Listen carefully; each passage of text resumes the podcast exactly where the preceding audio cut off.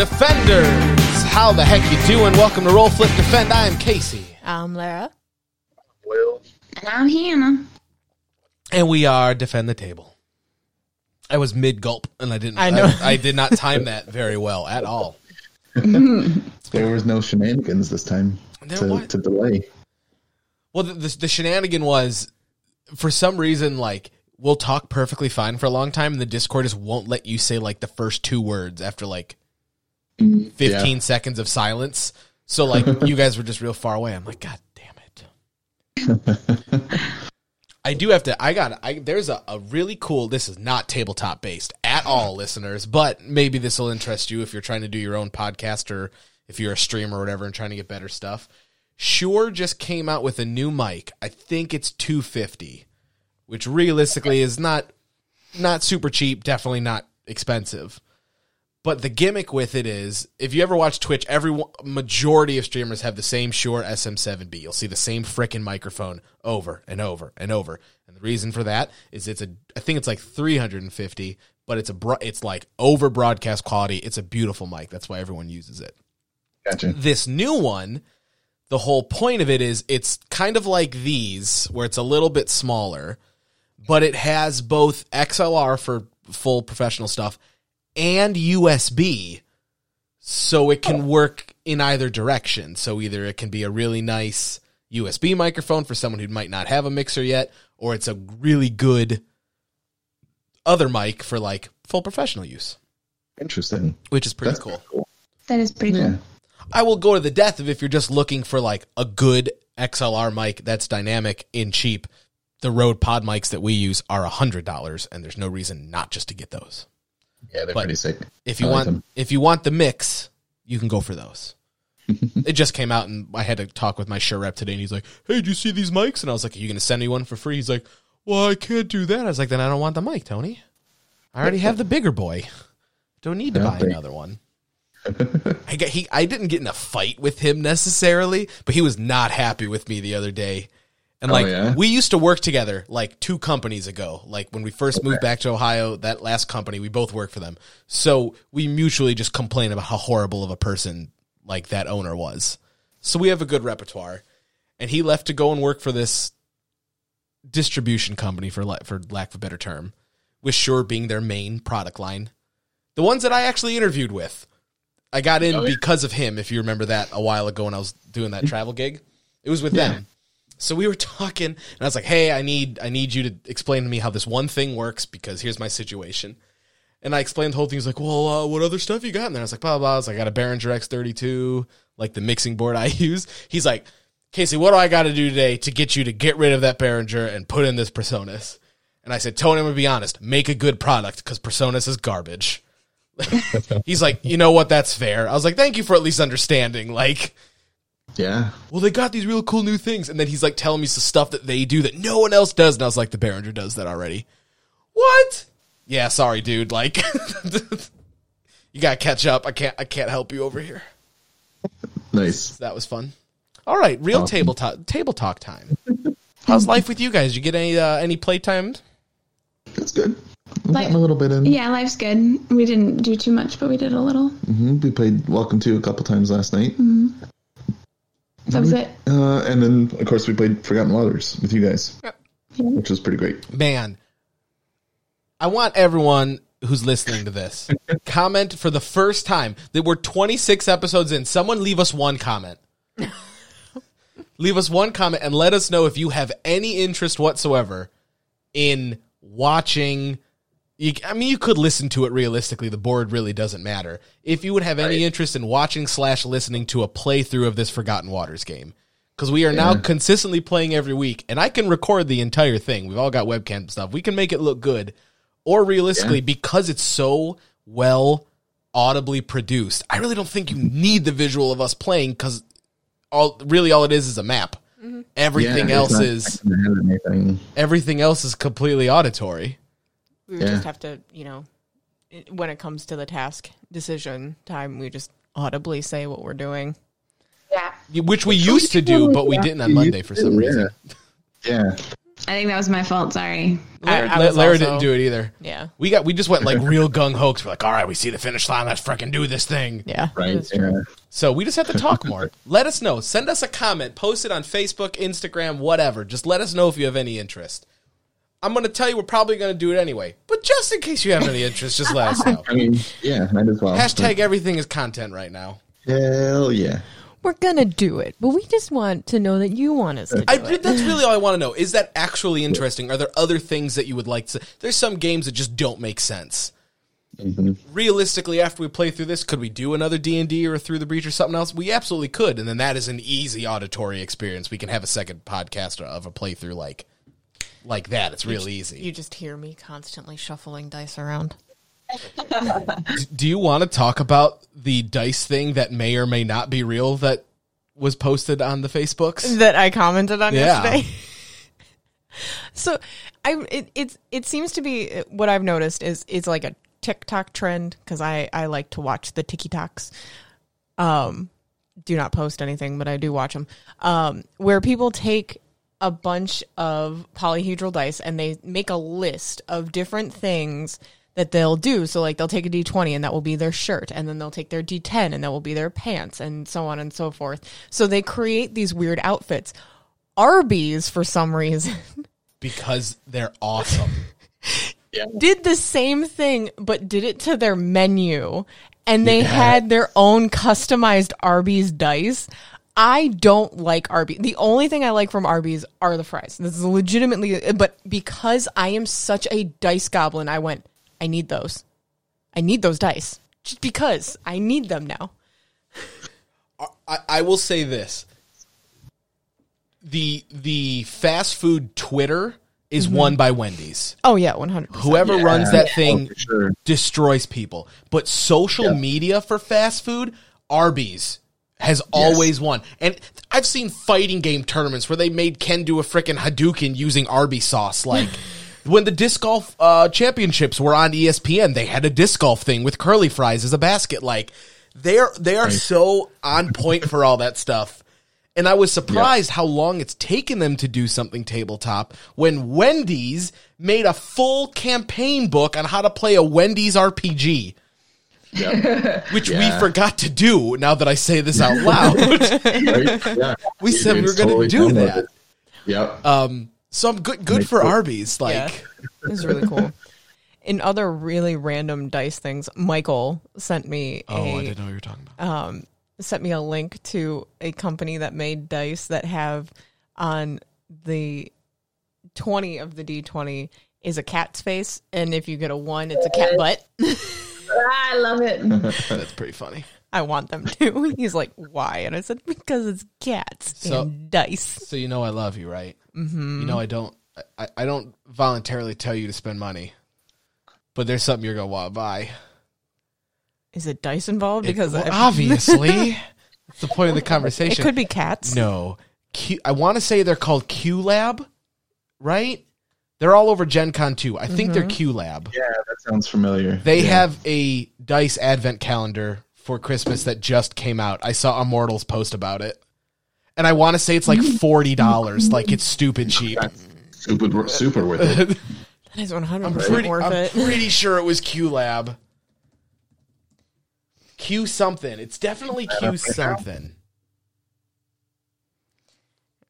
Dice Ba, ba, ba, ba. calendar Oh, there's like a bunch of them out there. Let's see. Oh yeah, there's Um, there's there's quite a few. A lot of like Etsy people do them too. mhm. Um, Q Workshop. Q Workshop, Workshop, Q yeah, yeah, yeah. Workshop. workshop. it's, it's Thirty-two bucks through miniature. yeah i was just about to say that when i So thirty two bucks forty because miniature market chart is like nine dollars for shipping. yeah yeah yeah, yeah. They always even out their MSRP. But yeah, that looks. I love sick. mini market, man, but when I order something, I don't want to wait two weeks. You're in Minnesota. You're not that far away. You're in the country, like two weeks, and then you know how they get. And this is why they suck. This is the, my my only complaint about mini market because I bought a lot of Guild Ball stuff because they were the only place that was carrying them. Yep. You can get expedited processing, i.e., they'll make sure that they do your thing sooner for like two ninety five. Right. You should just process. You're a warehouse. Just go. What do I got to pay another three dollars? Fair. Because then you got to pay shipping. Now you're over MSRP if you just went to your FLGS. That's all. That's my only complaint. That's a valid point. Circling back, we haven't played. We played Monday. Yeah, We haven't done anything else. I know. We've been really bad with playing games. We It's- still we still haven't finished season. We're one game short of finishing season one of freaking Cthulhu Death May Die. Yeah. There's that. God, we suck. and then, you know, we were also stuck in the house for five days together. we still didn't do anything. Oh God, that's so true. yeah, we didn't. We talked about it. Yeah. We are playing. And then I watched Taskmasters and I finished up Schitt's Creek. we're not filming it tomorrow. We should film film one for sure. Yeah. Uh, we are playing Moonrakers with five people tomorrow, so we'll see how adding a fifth Oh, Justin person is coming? makes the game. Yeah, Ah, nice, nice. Nice. so we'll do that. I have Awesome. to I have to convince them to let us film our Starfinder game Okay. because I think that'd be fun. I don't think you'll be able to do that. Why? I don't think Chelsea's going to be down to record. Come on. You've known her now for over a year. I You have should never- understand I've that ne- that's not in her wheel. See, I don't I don't believe that. I don't believe that. I mean, you can always. I could be completely wrong on that, but So we're filming that. We're not filming. We're playing games tomorrow for the first time in a while. A lot of werewolves going to happen on Saturday. yes. We got a Cool. Hall- we got a Halloween party, so I'm we're going to werewolf it up because you have That's to. awesome. We were going to have a big, and I was gonna it was going to be Instagram heaven. We were had like I had like 17 people for a game last week. Yeah. Then we got locked down, Yeah. So I had to cancel it. Yeah. But we had I had 17 people that were going to be there. It's going to be Jeez. sick. And you know, Um, you can play with up to 50 people, and uh, they make a Halloween pack for. Welcome What? to. do they really? Wow. Yeah, Yeah. they have a Halloween pack for it, and you can play it with up to 50 people. Werewolf 75. Well, I- Welcome I'm, to New Vegas is 100. I'm not competing. With I would love. I don't know how we could pull it off. Some way, I want to pull off a hundred person Welcome to. welcome to game. I don't know. I don't know how. Yeah. Is that going to be Yeah, the weird I thing? Like we're going to host a game out of nowhere. Oh we're Oh going to be God, like, that would all be right, amazing. hundred person cap. Right? Set up an event, put a camera on the cards, and project them onto a screen. How many? How many people set up a- tables are we going to need for this? With COVID, like 3,000. it's like, it's like the entire play hall. Like, Exactly. hey, the Pathfinder room. Hey, no, you- we need the Pathfinder room, or like we have to wait until Fantasy Flight's done for the day and then use their entire quarter of the hall. Yep. God. Now I'm sad that we didn't. Go, there wasn't a physical Gen Con. I still love what we did, but now I'm like, damn it! Yeah. I finally Yep. got over it. Do you know what weird Gen Con memory I have from last year that always pops in my head? There's a lot of weird shit that. No, happened. no, no, no. Yeah. I'm telling you, this is 100% re- really weird. It was when we were, it was like day two. We were walking across the street somewhere, and it was just a really nice day. And we were all just at the crosswalk, just standing and having fun with each other. That's like, for some reason, the memory that just pops into my head. Aw, I don't know that's a why. good memory. It's, it was just, we were standing in a crosswalk I'm at mostly Gen trying Con. to remember when we were ever at a crosswalk. I think There we- was the one day we had to park way the hell down the road. Oh yeah, Yeah. next next to our next to our cowboy friend that we played champions with the night mm-hmm. before. yeah. Yeah. Yeah. Don't know why that's the memory that pops It's in a my good head. It was memory. just it was a nice sunny day and we were on vacation with each other and it was just nice. It was good. Champions is dead. That's Oh, ve- yeah. it's very upsetting. Yep. They shot themselves in the foot though when they said, "Hey, the next the seasons 3 and season 4 were digital first and then they were going to Yeah. come physical." And then season 4 never made physical. And my problem oh. with season 4 was that lizards were finally in the game and I was like, "I don't I don't you're dead at this. And it's very it's so upsetting. Yeah. I felt so the same. upsetting. I really I need to like get WD-40 on this mic. You need to do everything with that mic. No, the mic's fine. This was that thing. Yeah, I know, but you need to change out the cable. You need to WD forty it. It's you just need to get it together over there. I know, I know, I know, I know. Sorry. As your mic kind of crickles. Gen, 'cause you Gen moved it. Con's lovely. Come back next year. They made a bomber jacket for winter. I just saw they put out an email, and I want it real bad. Nice. So if Gen Con 2021 is virtual, I say that we try to come up with a way to do a virtual welcome to. If we're going to project it on a screen anyway, why couldn't we Yeah. do it virtually? Hey, if Yeah. tho- if those two losers could do a thing for Haba, there ain't no. We should be able to freaking just keep posting on Instagram like at least every other week, and then they'll know us, and then we can be like, hey, we want to do this awesome idea. Mm-hmm. Can you help us pull it off? We have the tech. You just have to say yes, go for it. You, they just need to make it a printable No. version. That, Loki, did you really need to try and step on the F7? I mean, it is printable, right? Didn't you? Didn't they say that you can download the sheets? You can you can buy more sheets. I don't know if it's Yeah, printable or not. We haven't looked sure. online for Ooh, it. okay, That's so- what I'm so- saying. So It's- we do it, and we say we'll watermark it. Or if we get mm-hmm. in with them, they can put out a printable copy specifically for the Gen Con game. Just for that event. The question is, how do you get people from not have just saving it and use it all the time? You, ha- you we have to, you ha- we have to That's watermark valid. it, Yeah, yeah. which is Yeah. not that big of a deal. Like you can pull it they- off. Or Yeah, yeah. or we get them to put it on Tabletopia and make it free for a day. Mm. Why do I feel like it's on Tabletopia, I don't think it is. We've looked before. I or mean, is it on, now, or is it on definitely was not. Simulator? I thought I saw it somewhere. Yeah, I know. I, I remember trying to find it Yeah. before we bought it, and it wasn't there. Mm-hmm. Weird. We have it was- 11 months to try and get this all We got- worked out. So. We got time to figure it out. Yeah, If we're hosting Yeah. any game virtually next year, it's it's gonna be role player adventures or like something.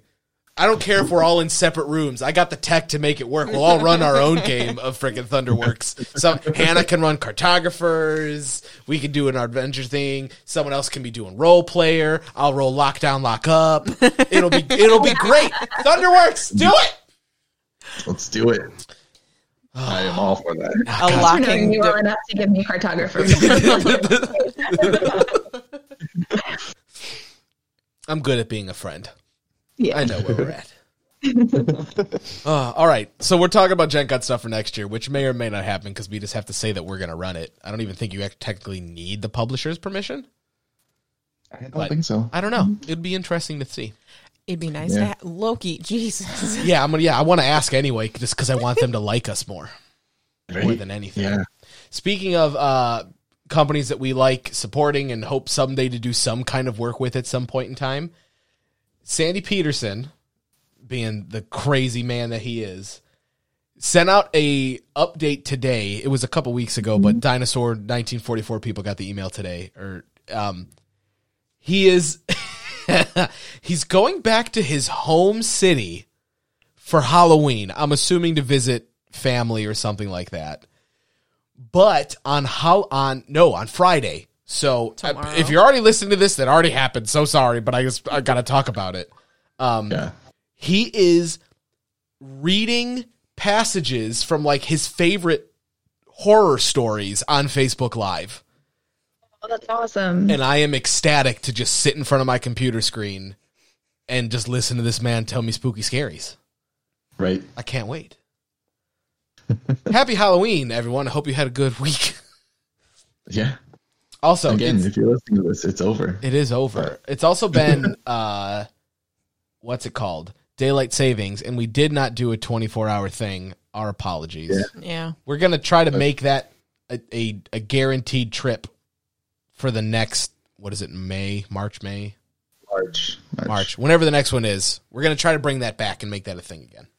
Yeah, that was So fun. we didn't do it this year. That's when we played Munchkin. then it wasn't fun anymore. Agreed. God, that was the worst version of Munchkin in the history of mankind. It was. It was so bad. And Josh, like, it's great. I was like, Josh, this isn't Munchkin. I don't know what this garbage is, but it's not Munchkin. So I also really I don't like Carcassonne either. I don't know if we've talked about that or not. I I don't, don't like think we have. I'm not a fan. Um, and so Bill the other day was like, "Hey, Carcassonne's on sale," and then he's like, "Oh wait," and I was like, "You know what? I think I'm over it. I think I'd give it another shot." And he was like, "Okay, you want me to see if Munchkin's on sale?" And I was like, "No, never, never." Okay, so Lara has given permission to give it another shot for the Critical Role Munchkin. Yeah. That's fair. I'm I'm willing I'm willing Sorry. I can't- I to let Matt Mercer try and make me not hate it, but I can. Ar- I I can't. dude. I don't. The board, whatever that version was, the big box Munchkin for you listeners is so trash. It blows my mind. Like I don't know what Steve Jackson was thinking when he published that thing, but it's it was not Munchkin. It was some of the least fun I've ever had at a table in my life. It's not the worst. The worst, Bill and I physically left the table. It was so garbage. Yeah. Wha- uh, Dropship Commander, your game shit. I'm sorry, guys. It was it was absolute garbage. we're like, okay, I think we're good, and walked away. but whatever the big box Munchkin was, he changed so many things and got rid of so many cards that are in the game that was twenty dollars cheaper. I don't, I don't, I don't get it. I don't know what happened. Garbage. Um. All right, we got a couple things. Let's hit. Let's get the Kickstarter up and out of the way. Yeah. Veiled Fate is destroying, and I love it. they did. They were very smart. People were asking on the Kickstarter a whole lot. What does a two-player game look like? Because they didn't, you know, when you see a, a social deduction game, you go, "How does it work for two players?" Right. I think it makes it more nerve-wracking because there are, at minimum, there are three quests that you have to do before the end of the age. But there's only two of you, and you only have five cards. So you have to like pre-plan different ways to make sure you get more cards because when you put a god on a quest, you have to put you have to put a fate card down. Right. And even though there's only two physical players, that means there's nine NP I'm sorry, seven NPC demis. So you have to think so much more. And like prime example, in the game that they put out there, for like over half the time, the NPCs were winning. Oh, wow. Because that's just how it happened to work out, like the way that Yeah. the quests were going. So I went, oh, this is a very viable two player game, which was a little Yeah. a little fear that I had because I was like, I mean, you got to be able to figure it out. But I went, "Ah, I guess with nine demis in total, Right. because even if you have a full eight player game, there is still one NPC, so there is still that little bit going up. Um, and it was funny. The guys even talked about how they made a couple bad plays and they knew that they messed up. So the cool thing was, even with the mess up, it completely threw off the other player because he goes, "Oh, you have to be orange," and then like green won everything. He's like, "Wait, hold on, maybe you're not orange." So like messing up or like flubbing something on purpose could throw someone off your trail, Yeah. Yeah. which was really interesting. I do want to play that with you guys because it's on Tabletop Simulator, Nice. so we Cool. can we can give it a whirl.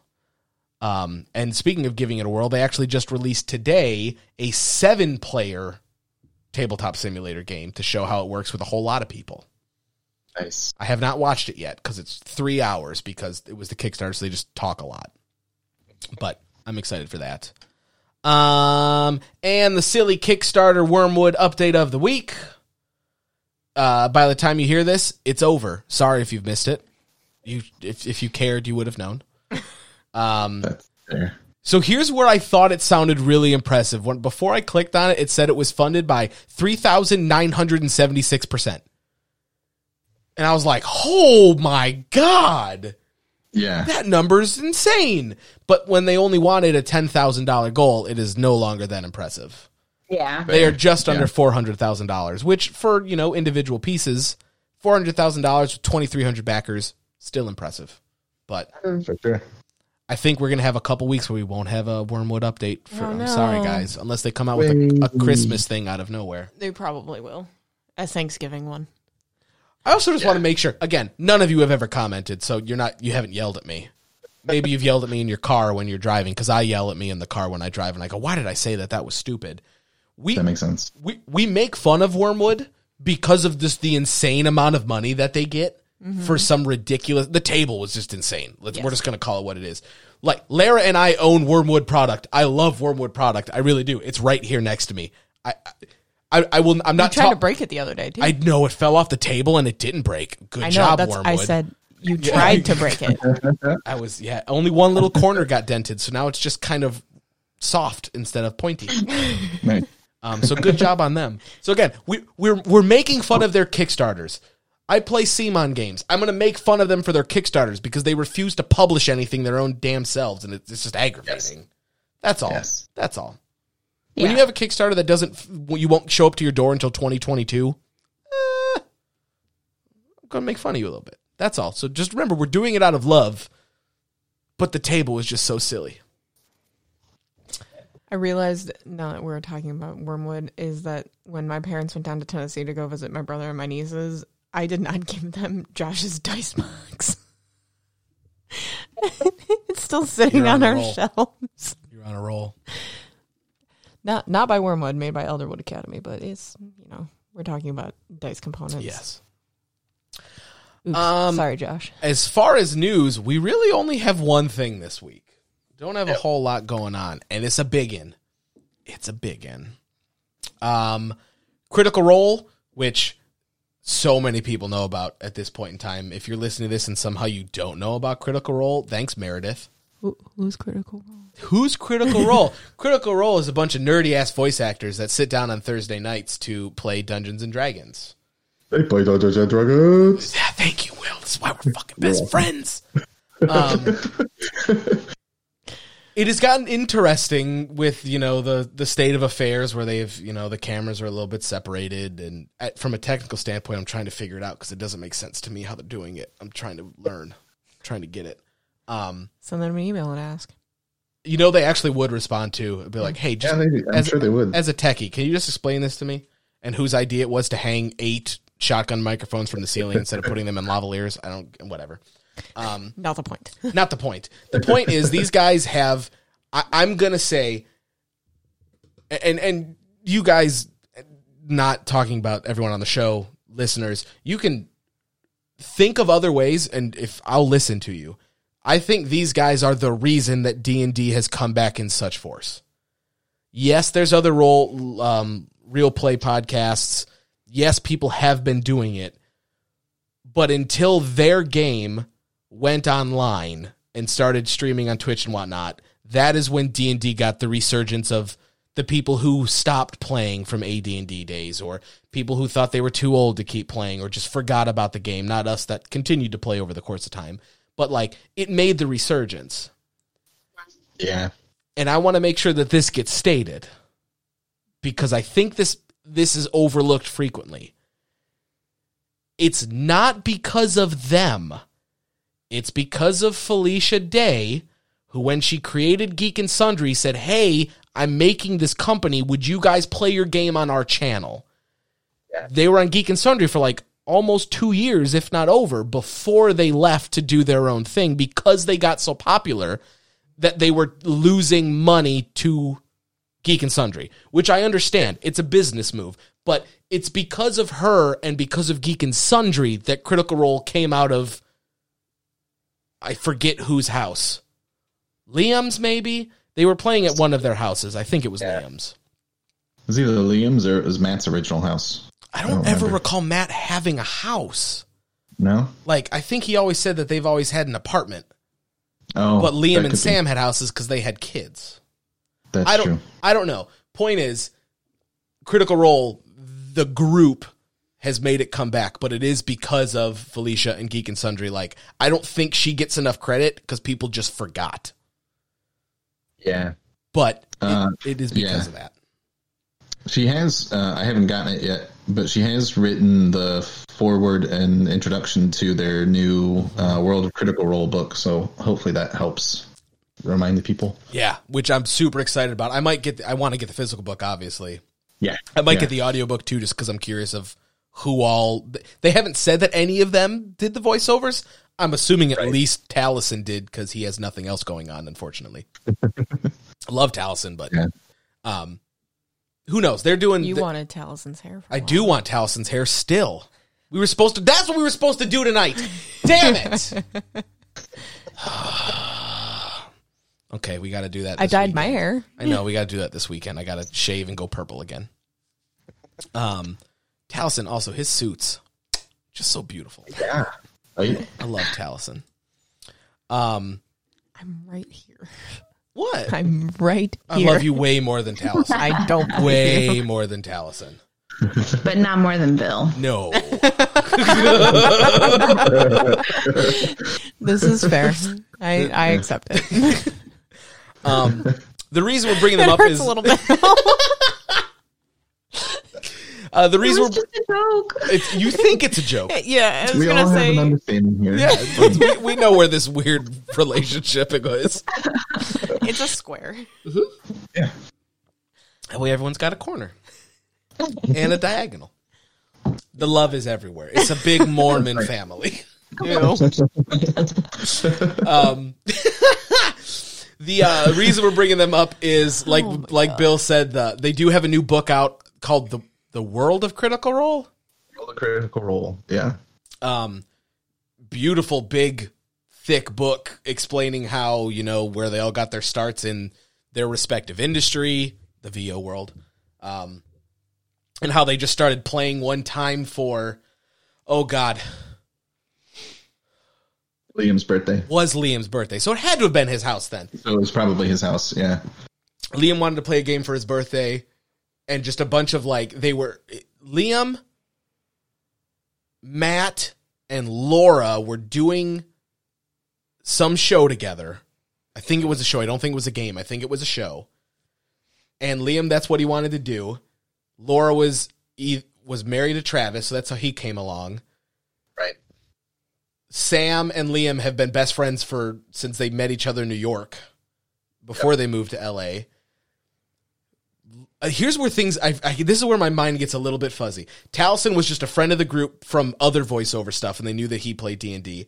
And Right. Matt knew Marisha from another game they played like a year or so beforehand and said, "Hey, you have a kind of an understanding. Would you come and help teach these other people that don't know how to play D&D?" And then that's how they also started dating between all of that. I'm pretty sure that's right because I remember watching some video a long time ago about it. I remember Marisha came in because of another campaign that they played, and he goes, "Hey, you at least know how to play," kind of deal. Um, so they made that book. Probably also a solid chance that he thought she was cute. I was like, please come play with me. Probably. Um, they have announced Darrington Press, which is just so funny that it came out of a random character that they made for like six weeks Yep. when Scanlan was away. um, and it is headed up by Matt Mercer and oh god, what's the other guy's name? Ivan Van Norman. Yes, they have created a board game publishing company. They've already announced four games that they're planning on. The first one will come out the beginning of next year called Uk'otoa. Uk'otoa. We'll, we'll miss that one. um, I it don't is know if the a- mic picked it up. yeah. It You is did say a competitive tactical card game, um, semi cooperative. Um, play as a faction of sailors who are vying to be the last claimed by the raging sea leviathan of Uk'otoa.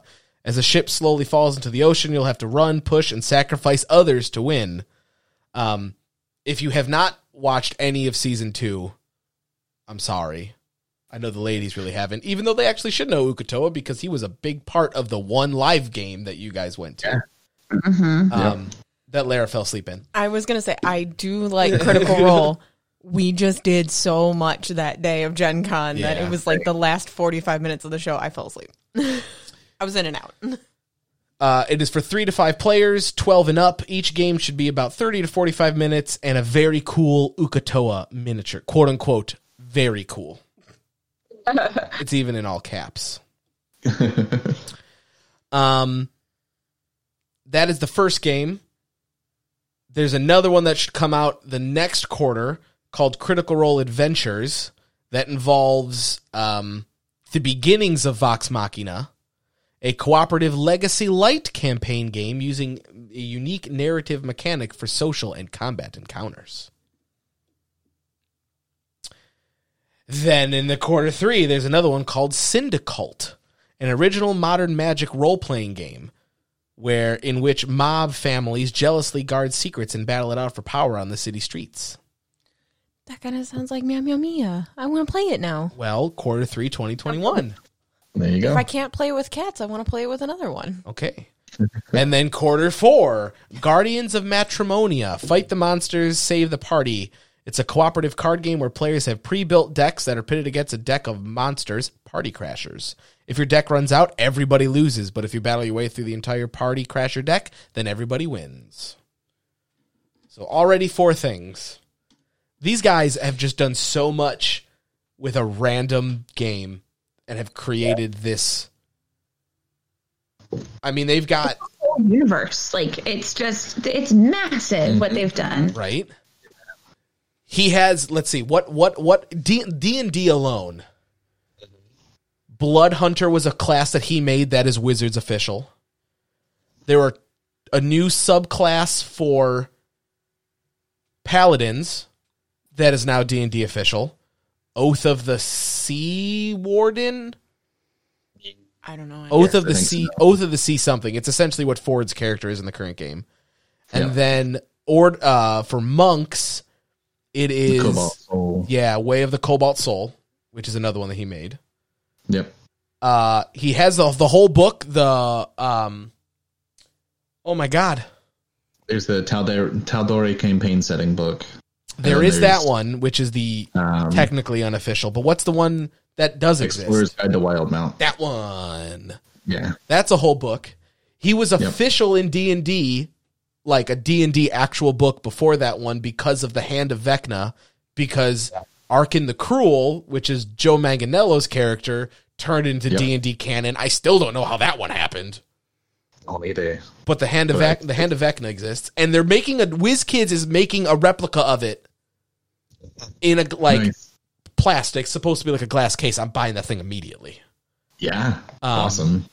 he has just done so much and just like worked on other publications and now if he's working on his own complete role-playing game that's freaking sick they've got merch out the wazoo mcfarlane toys made an action figure off of one of the guys they've got pop Oh, figures they're in hot Steam topic Forged. steam forged these guys are everywhere. Yeah. It's crazy Yep. It's nuts. i think my favorite part is somehow travis is ceo i haven't quite figured that one out I'm sorry, I shouldn't laugh at that. That's what I'm saying. Like Tra- Travis time. is a Travis is a very smart person. As a gamer, Travis is real bad. like That's the problem. It's most of the time when I hear Travis speak or I know that Travis is doing something, he has said something dumb at the same Yeah. time where you're just like why why why are you doing that, Travis? That doesn't make any sense. Please what? But sometimes the dumb things are the most fun things. this is true. This is You factual. know, like uh, yeah, I totally get it. I like doing dumb stuff. you you who You will never die. Never die. I mean, We even did it on Monday when Hannah's like, I do it. I'm like, yoo Yeah. Right. Yeah. This is also why when I'm a fighter, I try to get eaten by the big bad monsters because I'm like, I'll totally just slash them from the inside out.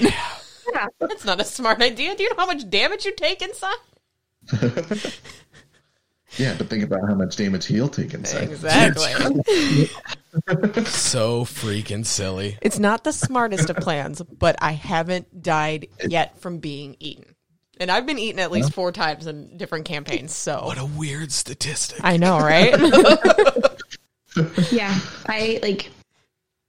Yeah, I get it. I get it. I get why he does the dumb things. The dumb things are often more fun, and you can't try them in real life. So exactly. well, yeah. I think it's you make we make fun of Travis for doing the dumb things, but at the same time, we would 100% do the exact same dumb things that he's just done. I don't know. I've watched him play Red Dead Redemption. I just go, no one would do that. like ye- Travis Willingham's Yeehaw Game Ranch is so stupid. And it's so funny of just him and Brian Foster just being bros and just being real bad, but because they're entertaining. Like that is that is the definition of why Twitch was made. Is to watch those two dummies eat Cheetos out of a martini glass while talking about killer puppets in the game verse and then just being not good. Like you're just not they're they're literally just not good. Like when they go, "Hey guys, tonight we're playing." Brian and I play Call of Duty all the time, and then they go, "We're playing against computers." I'm like, "Okay, then you don't play Call of Duty all the time." Oh man. it's brilliant. I don't know if we ever talked about it, so I'm just gonna bring it up. I think I don't. I think we might have missed this before we go on to the topic of the day. Did we ever talk about the Critical Role Foundation? I don't think we did. No, I don't think we have. So again, with all the things they do, they have started a charitable organization that essentially you donate into them, and then they take it and distribute it amongst, I think like eight two six LA and a couple other things, if I recall correctly. Um, or they might just be their own thing. I don't remember. Um, financially speaking, if you donate to them, it is a tax deductible. Blah blah blah blah blah. Um, but it is it is run by Ashley Johnson has taken the helm on this thing, and essentially they have created just this charitable organization to keep giving back to different communities and things that need help at the time. Um, very cool that they just continue to do so much stuff because before it was just hey, there's a link in the Twitch comments below to go to you know whatever the rainforest one that they did for a little bit and for um, LGBTQA stuff. Um, they're they're doing a lot. They do a lot of things that people don't think about. Oh, I could just click on the foundation at the top. So right now, oh yeah, so the current campaign is for Native youth and culture programs with First Nations. Nice. They have funded seven programs for the Native young people. I don't, I'm not even going to try to say these things. I'm sorry. What is that? Not ours is what it is. Okay, Okay, that was was about to that was where I was going more than anything. Listeners, there was a dog that appeared on their screen. They have a cat named Jack Jack. So Casey and I were confused. I was like, how did we not get a message about this? Like, You turned Jack Jack into a tiny dog? Weird. It's just a really bad haircut. whose pumpers is that? Rebecca's Oh, okay. That was My my, sister. case. listeners. it's okay, baby. Aw. What a cute Okay, pups. sorry, I didn't mean to. I didn't No, mean you're good. derail. I was I was I was scrolling to see more stuff about the foundation. But if you go to critroll.com slash slouch slash foundation or just go to critroll.com and just click on foundation if there's anything that you want to donate to the cause, please do so. I like that it's just their logo, but in, at the hilt of the sword is a heart, which is cute. All right, we're done talking about everything else. Uh, Will, I- I'm very excited for you to talk to us about this. Yeah. Me too. Uh, okay. Okay. All I liked it. Oh, okay. Uh, I actually, yeah, I really like this game, and um, Like again, what game? uh, I didn't say what the name was, Bill. I know. I haven't either, Casey. You're like, I really like this game. What game are we talking about? um, I was curious as to when I would actually get this game because a good, of course, our good friends at Steamforge do not have the greatest track record when it comes to Kickstarter. Um, but they've at least delivered the core game for Horizon Zero Dawn, and as far as I know, pretty much everybody's gotten it. I haven't seen any complaints about it. How before we get into this, how much content are you missing? Uh, so we don't have any of the expansions yet. How many Uh, are so there? for me, um, I'll send you. I'll send you the picture Oh, it's great. pretty Oh, awesome. Lord. I do. Um, I do. Oh, so you did the the all in essentially. the Yeah. one had- okay. There is a lot of Yeah. there's a lot of stuff there. This is the one that's Um, based off of the total- video game, right? Yes. Yeah, okay. Yeah, I just wanted to yeah, make sure that I was thinking of the right thing. Yeah, because I The one remember with when the that first ginger. Yeah, when it first came out, that was you were head on in that game for as Mm-hmm. long as like we would come over and you'd just be like, "Hey, I'll be there in a second. Yeah, yeah. He still plays it. I do. I restarted it, and it just uh, it was a PlayStation 4 exclusive, and it just not too long ago came out on PC. So I'm gonna get it there and replay it because it's worth it. And Guerrilla Games knows what they're doing. Um, Killzone. Was that Guerrilla was Games? I'm trying to remember. There's like another was- one they were known for. I feel like it was Killzone. It might be. I can't remember now. Oh yeah, it's it's Killzone. Okay, yeah. Um, but yeah, so like I said, there there are a ton of expansions coming, which are generally the larger um, larger machines. For anybody who's not familiar with the franchise, Horizon Zero Dawn is a post-apocalyptic setting where everything is kind of society is kind of regressed to tribes, and nature has reclaimed cities, uh, but there are also uh, machines that are out there, and so everything you see about the game basically looks like robotic dinosaurs, and that's more or less what they are. Um, and there are massive ones. The big one that showed up in a lot of the marketing was the Thunderjaw, which is a T Rex essentially. Um, things like that is what I'm still waiting on, um, and some of the other ones. But uh, we've got the base game, which includes off the top of my head, I can't remember now, so I'm going to look because it's right next to me. One, two, three, four, Four heroes. five, six types of machines, and four heroes. Um, each of the heroes is from one of the different tribes. Uh, there is the Nora, uh, which are kind of your all rounders, um, and the main protagonist of the games is a Nora. Uh, very matriarchal, matriarchal society. Alloy? Uh, Aloy. Aloy. Yeah, but most of the names are like uh, tweaks or bastardizations of metallic words. Okay. So Aloy, um, her guardian was Rost instead of Rust. Oh, yeah.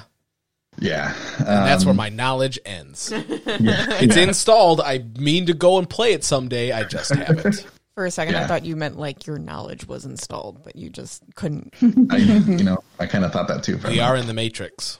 Yeah. This is true. Um, so yeah, so there's the Nora, there's the Carja, which are um, kind of a more vain, uh, very materialistic society. Um, as far as playing goes, they are um, kind of your agility class. So they are lightly armored. They pit, you know, relatively decently, but they're more about dodging attacks and just avoiding damage. Uh, and then you've got your Banuk, uh, Banuk, which are kind of like the Arctic tribe. Um, very mystical, shamanistic in in fluff. As far as play goes, uh, they put out a lot of um, frost conditions, uh, and conditions do different effects on machines, and I can get into that later. Um, and they're designed to be a little more hardy. Um, one of their gimmicks is kind of sure uh, um, discarding some of their own cards to escape uh, damage, basically. Uh, and then there's the Oseram, which are tanks, more or less. Um, they're like non-dwarf dwarfs, uh, very yeah, just normal-sized dwarfs. Um, Normal size. yeah, right. So Trying to think the best way bearded to say people. that. It makes me think of Gallivant. Yeah, right. Yeah. Yeah. Um, yeah. Very tall dwarf. Um, but yeah, they're uh, forge uh, forge smith is their class, and they're very heavily armored. They hit super hard. Uh, they're like a, a tanky barbarian, basically, and they put out a lot. Fire. Pick one of your survivors, and you get a deck of cards. And that deck of cards has your starting equipment. It's got your uh, character card, and it's also got a skills card. And so you start at level zero, technically, uh, and then you choose your quest. Um, so it's kind of um, uh, Kingdom Death Light, essentially, where you choose a hunt. Okay. And their quest tells you um, how to form your quest deck, essentially. So you start off with smaller encounters, and you work, your way up to whatever the, the massive hunt that you're going to, towards is. The base game comes with a hunt for the Sawtooth. Um, those other expansions each add in different quests. Um, so then you build a deck from your quests, um, and uh, they refer to it as the tracking deck. And each of the cards in the tracking deck will tell you the layout of the hunt, which um, machines are in that hunt, and where they spawn. What kind of terrain is there? There's certain terrain that can affect the way the game is played, um, and how many points you get for um, killing all of the machines in that particular hunt. Each hunt has a threshold of how many points you have to earn, and each machine is worth a certain amount of points. But if you kill them all, then you, everybody gets a bonus at the end. So you pick your quest, you set up your deck. Um, one player, uh, it's two to four players. Um, one player becomes the uh, hunt leader, and the other becomes the fledgling. So they are the, the least experienced. Uh, the hunt leader picks three of the tracking, three cards from the tracking deck, and then picks which of those hunts they want to go on. Uh, and then you uh, have the fledgling, except for the first mission. Uh, every mission after that, the fledgling will pick three uh, basically bonuses that can, they can get. Um, so sometimes it's, um, you know, you can deal extra damage when somebody else attacks, or you can steal their salvage, or, or so- things like that. Um, so then once you pick your hunts, you set up the board, and the whole point of the encounter again is to hit that threshold of points. But at the same time, you're also trying to get the most glory for your hunter. So it's semi cooperative. If uh, one person loses, then you all lose. Um, but ideally, you know, everybody wins. Certain machines uh, have extra components on them, so when you perform an attack against them, you can knock, uh, say, a weapon off of that machine. It'll disable that machine's attacks with that weapon, and it also gets you bonus glory points. Um, so there is kind of a, a risk reward there where you may want to go after uh, small pieces of the machine rather than the kill shot to get that little extra bit of glory. Uh, but you set the board up. Each board, um, from what we played, I don't think any of them used more than three. But each board is a um, pretty sizable. I'll hold this up. I know that viewers can't see this, but you guys can. Um, these are like a foot square cardboard tiles, and each one is a three by three grid. Um, those are your spaces. Um, you again set up the machines where they're supposed to be. Some of those spaces are tall grass, which hide you from the machines. Uh, some you'll put rocks on, which kind of give you an advantage uh, in terms of being able to gain glory, but they also make you the biggest target because you're more visible than everybody else. Um, and then there's other things like uh, corpses that you can salvage for extra uh, gear and stuff. Uh, but once you get the hunt set up, um, then you start taking your turns. And this is, uh, again, it's Steamforged, so it's similar to Dark Souls, where it's hunter turn, enemy turn, hunter turn, enemy turn. Um, so they're going to activate after everybody uh, takes their action. And again, you start with you start with a deck of cards, and you draw five of those at the beginning. And on your turn, uh, you get two actions, uh, and it can be to move, it can be to, um, and that move can either be a sprint, which you can move two squares, but it attracts attention, or you can sneak, move one square, and hopefully not attract attention. Um, you can craft, which is to take the bottom three cards of your discard pile and put them back into your deck. Uh, you can distract an enemy, uh, basically just kind of point them away and move them away to a different square, uh, or you can attack. Uh, the reason crafting is important because as you're pulling these cards from your deck and you're playing them, some of them are ammunition for making ranged attacks. Some of them are special abilities for melee attacks. Some of them are uh, ways that you can get extra salvage or uh, you know different different bonuses essentially. But every time you spend one of those, you discard it, and if you run out of cards in your deck, you faint. So it's your your deck is your health pool, and if you go through that twice, then you lose. So once you faint, you can reshuffle your whole deck, stand back up, um, and try again. But uh, collectively, if the hunters faint twice, then the the hunt is over. Okay. Um, so crafting is kind of your way to uh, uh, refresh, essentially heal up a little bit. Um, like I said, once you take your turn, uh, then the enemies are going to activate, um, and it's kind of neat. They've got an alert status and a non-alert status, and so the enemies that are uh, alert activate first. Um, so if you sprinted into a space that is adjacent to an enemy, you alert that enemy because it hears you sprinting. Um, whenever you activate an enemy, you refer to its specific uh, behavior card or behavior deck. It'll have its own deck. And that card will tell you the actions that that enemy is going to take. So the Watcher, which is the most basic enemy in the game, um, for instance, says uh, a non-alert enemy within two spaces. Um, if there is a non-alert enemy within two space, two squares of the Watcher, then it'll move one space towards the closest non-alert enemy because the whole point of the watcher is to alert other enemies and uh, activate them essentially. If there is not a non-alert enemy within two spaces it'll move towards the closest hunter and then it'll attack. So there's basically a flow chart on every behavior card and you just answer the questions and you follow what it says to do uh, the watchers just have that one.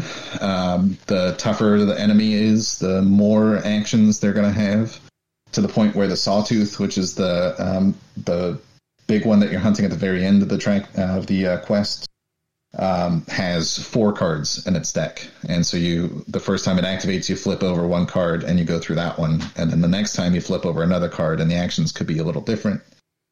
Um, again, if you've knocked off a weapon, then it'll say if this weapon is still there, it takes this attack. If it's not, then it does something else. Um, so it's it's kind of neat, well thought out as far as taking into uh, account the different behavior and the different abilities of each enemy from the video game and translating that into a board game element. Um, I'm pretty impressed with it. So and it, it, works pretty well once you start getting into the groove. Uh, the combat moves pretty easily. Um, there is uh, on some of the tiles there are uh, basically patrol routes. They're little purple arrows that the machines will follow if they're not alert. And if those arrows lead off the edge of the board, then that um, that particular machine escapes the hunt, and there's no way to get the points for it. Um, and if enough of them escape that there's no way to reach your threshold, glory threshold for the hunt, then you fail that hunt as well. Um, so the game really encourages uh, constant action, you know, not waiting too long to um, to activate enemies and go after them. Um, some of them hit pretty hard, and every time you take damage from an enemy, you uh, discard cards to um, basically represent your health pool dropping. Uh, you can take a dodge action if you have armor, and I think every class starts with base armor. Um, and uh, I guess I didn't mention every time you're doing something like combat or dodging, uh, you're rolling a set of die, uh, and the die have arrows on them, which are just successes. So you just need a certain number of successes. There's no special symbols except for critical, um, and that's represented on certain uh, weapon cards or armor cards, and that's pretty straightforward. Um, so there's no nothing really intense you have to worry about when you're doing combat or um, well dodging, which is part of combat. Um, whatever if you manage to dodge some of that damage then you you know just ignore it but you still have to remove whatever is left from your deck. Um and and you just keep doing that. That's the whole point of the hunts. Once you finish a hunt you get to the victory phase or the campfire phase as they call it um, where you figure out who has the most glory points from that particular hunt uh, and you earn um, sun tokens. So the the hunters lodge in the video game gives out these tokens to successful hunters. The person with the most glory uh, in a uh, full game, a four player game, gets a blazing sun. Um, in a two player, which is all we've played so far, you get a, a, a full sun token, uh, and then the second player gets a half sun. Uh, so there's potential in a four player game for three people to earn sun tokens and the last person doesn't get anything. Uh, whoever ends up with the most sun tokens from that hunt ends up as the leader for the next one. And again, they'll get to choose the next encounter. Whoever ends up with the least gets the fledgling token, and they'll get to end up picking their bonus for the next encounter. So there's a little bit of a balance after each encounter to try and keep people from fully falling behind. Um, once you figure out the leader and the fledgling for the next round, uh, you go into the level up step. So if you complete a uh, encounter that is a higher level than your current character, you get to take a new skill, uh, and there are three levels total, uh, with level um, three levels of skills and four levels of um, encounters.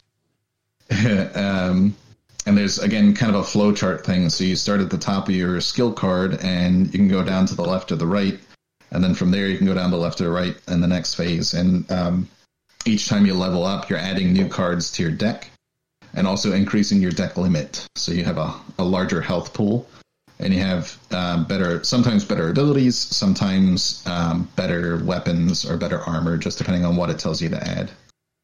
Um, and then if you don't hit your maximum after, well, uh, I guess it shows up right here in the rulebook, but like, technically after you go to the merchant, um, you can also add in stamina cards, which just allow you to draw more cards during your turn.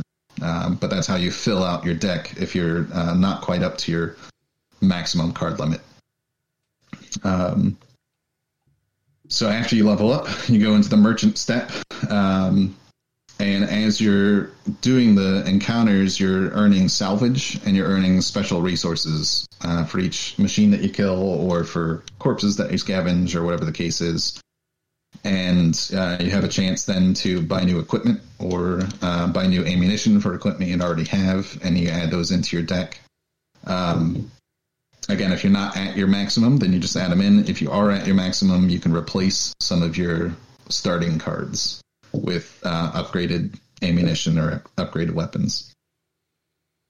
Uh, and then once you're done with the merchant, um, you go back to the to the tracking phase. So the leader picks the next encounter, and you start it all over. And you go through uh, four encounters, uh, normal encounters, and then you get to your quest at the end, um, which will be the fifth encounter. So a whole I guess if you want to really call it a com- campaign, which you can play over a couple days, which we did one of them that way, um, is going to be five encounters. The fifth being the the big goal, whatever big baddie you're after. That was the main question I had was the way that it's situated. Is it stuff that can be done in a day? Like is every, you know, hunt 20ish minutes, but it sounds like it's they go much longer. So a, a full play of one hunt could realistically take numerous days.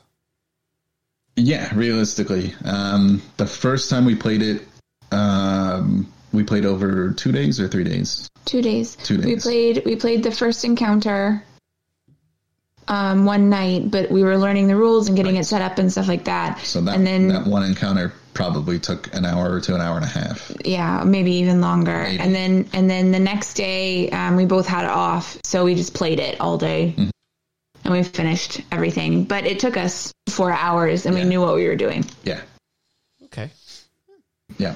So, but um, you know, it's pretty easy to pack away and pull back out right where you order. Um, if you like, if said if you want to play it as a campaign and play it over a couple of days, you just stop after each hunt. You don't have to reset your deck or anything. You just pull it back out the next time you play. Cool.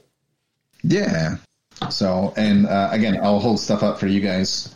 I know the viewers can't see it, but um, I am actually in love with their storage solution. Let me put it this way. So,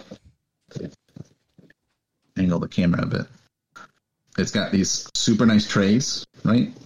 Um, so you got your cards and stuff down here, but there's all the minis, and then this particular tray fits out so you can get to the rest of the minis underneath um, and everything fits pretty snugly in there.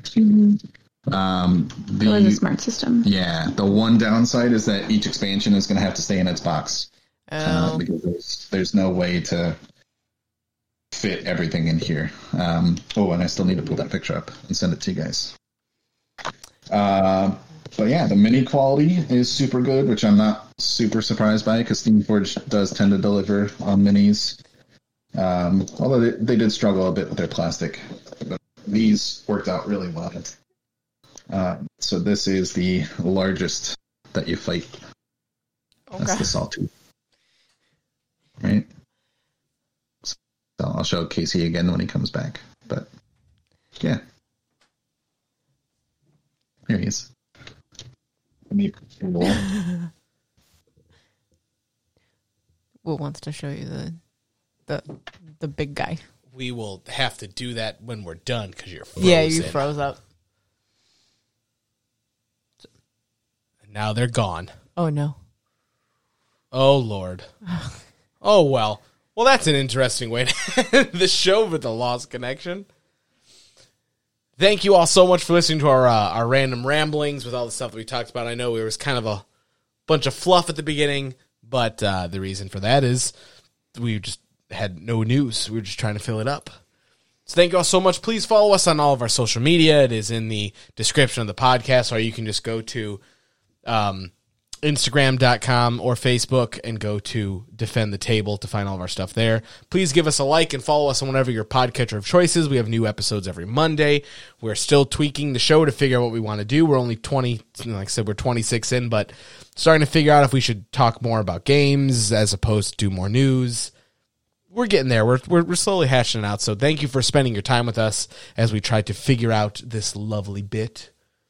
Thank you to Uptight Sugar for the use of our theme song. The song is Crawl off of the album uh, I'm Okay, You're Okay.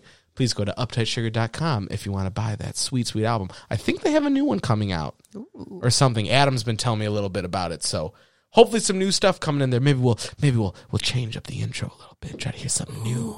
Maybe we'll see what that's all about. we'll have to figure it out. But until next time, roll some dice, flip your table, defend your passions, and we will see you all next week. Hasta.